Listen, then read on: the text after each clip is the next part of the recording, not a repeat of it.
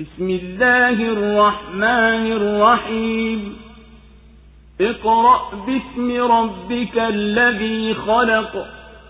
خلق الإنسان من علق. اقرأ وربك الأكرم الذي علم بالقلم. علم الإنسان ما لم يعلم.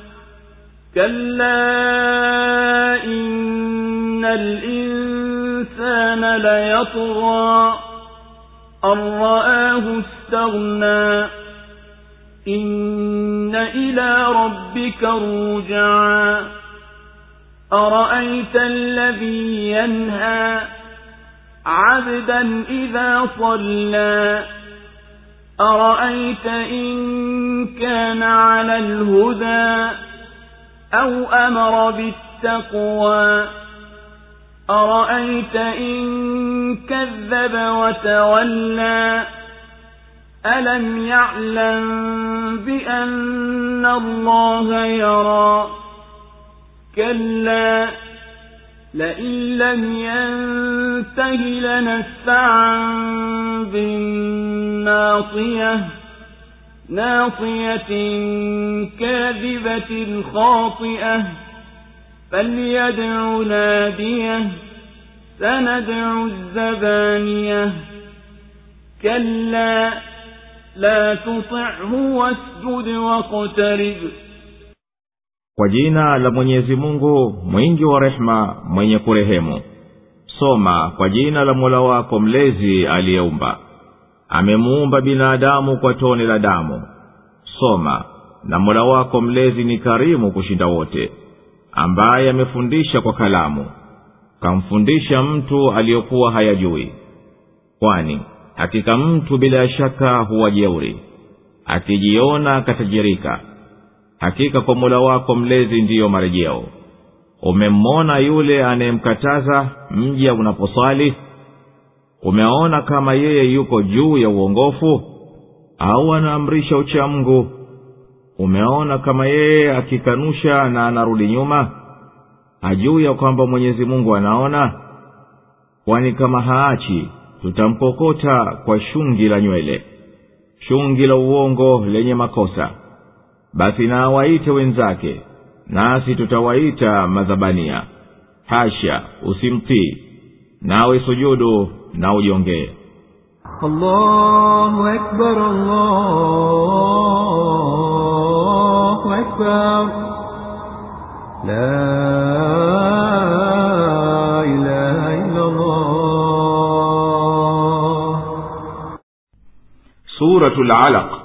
imeteremka makka.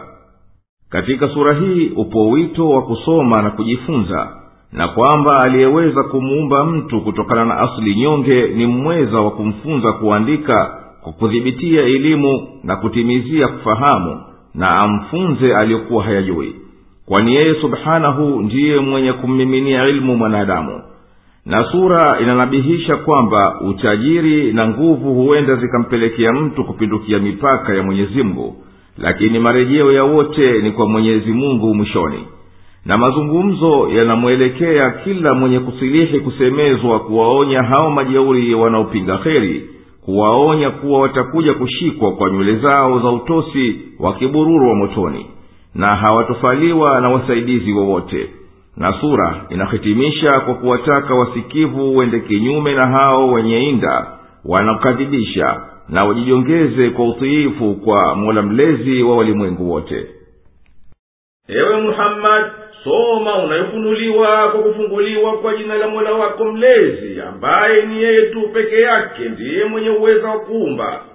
Amemuumba mtu kwa ukamilifu wa mwili wake na elimu kutokana na kipande cha damu ambacho hakina chochote cha kupelekea kujiona bora.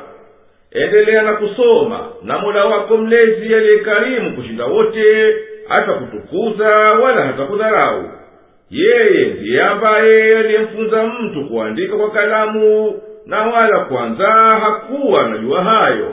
Amemfunza mtu yasiyokuwa yanampitia katika mawazo yake. Ni hakika kweli mtu hupindukia mpaka na hupanda kiburi mbele ya mola wake mlezi anapojiona simhitaji katajirika. Ewe muhammadi hakika ni kwa mola wako mlezi peke yake ndiyo yako marejeo ya wote kwa kufufuliwa na kulipwa je umemwona huyu jeuri anayemzuia mja asiswali anapotaka kuswali.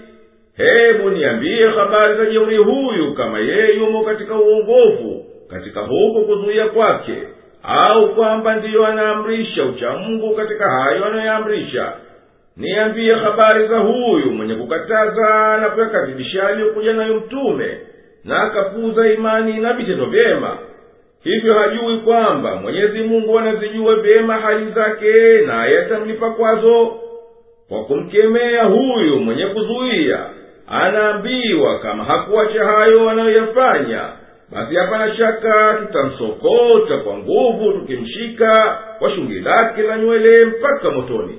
Hilo shungi lilo juu ya uso wake mwenye kuropokwa uongo na mwenye athari za ukosefu basi yeye awaite wenziwe na watu wa baraza lake wawe ndiyo wasaidizi duniani au akhera. Sisi tutawaita askari wetu wamsaidie muhammadi na walio pamoja naye na wapambane na huyo mwenye kukanya na wasaidizi wawasukume kwenye jehanamu kumnyamazisha huyo mwenye kuzuia wewe usimkubalie kwa hayo anayokukataza nayo. Na dumu juu ya swala zako naendelee na sijida zako na jijiongeze kwa mola wako mlezi kwa hivyo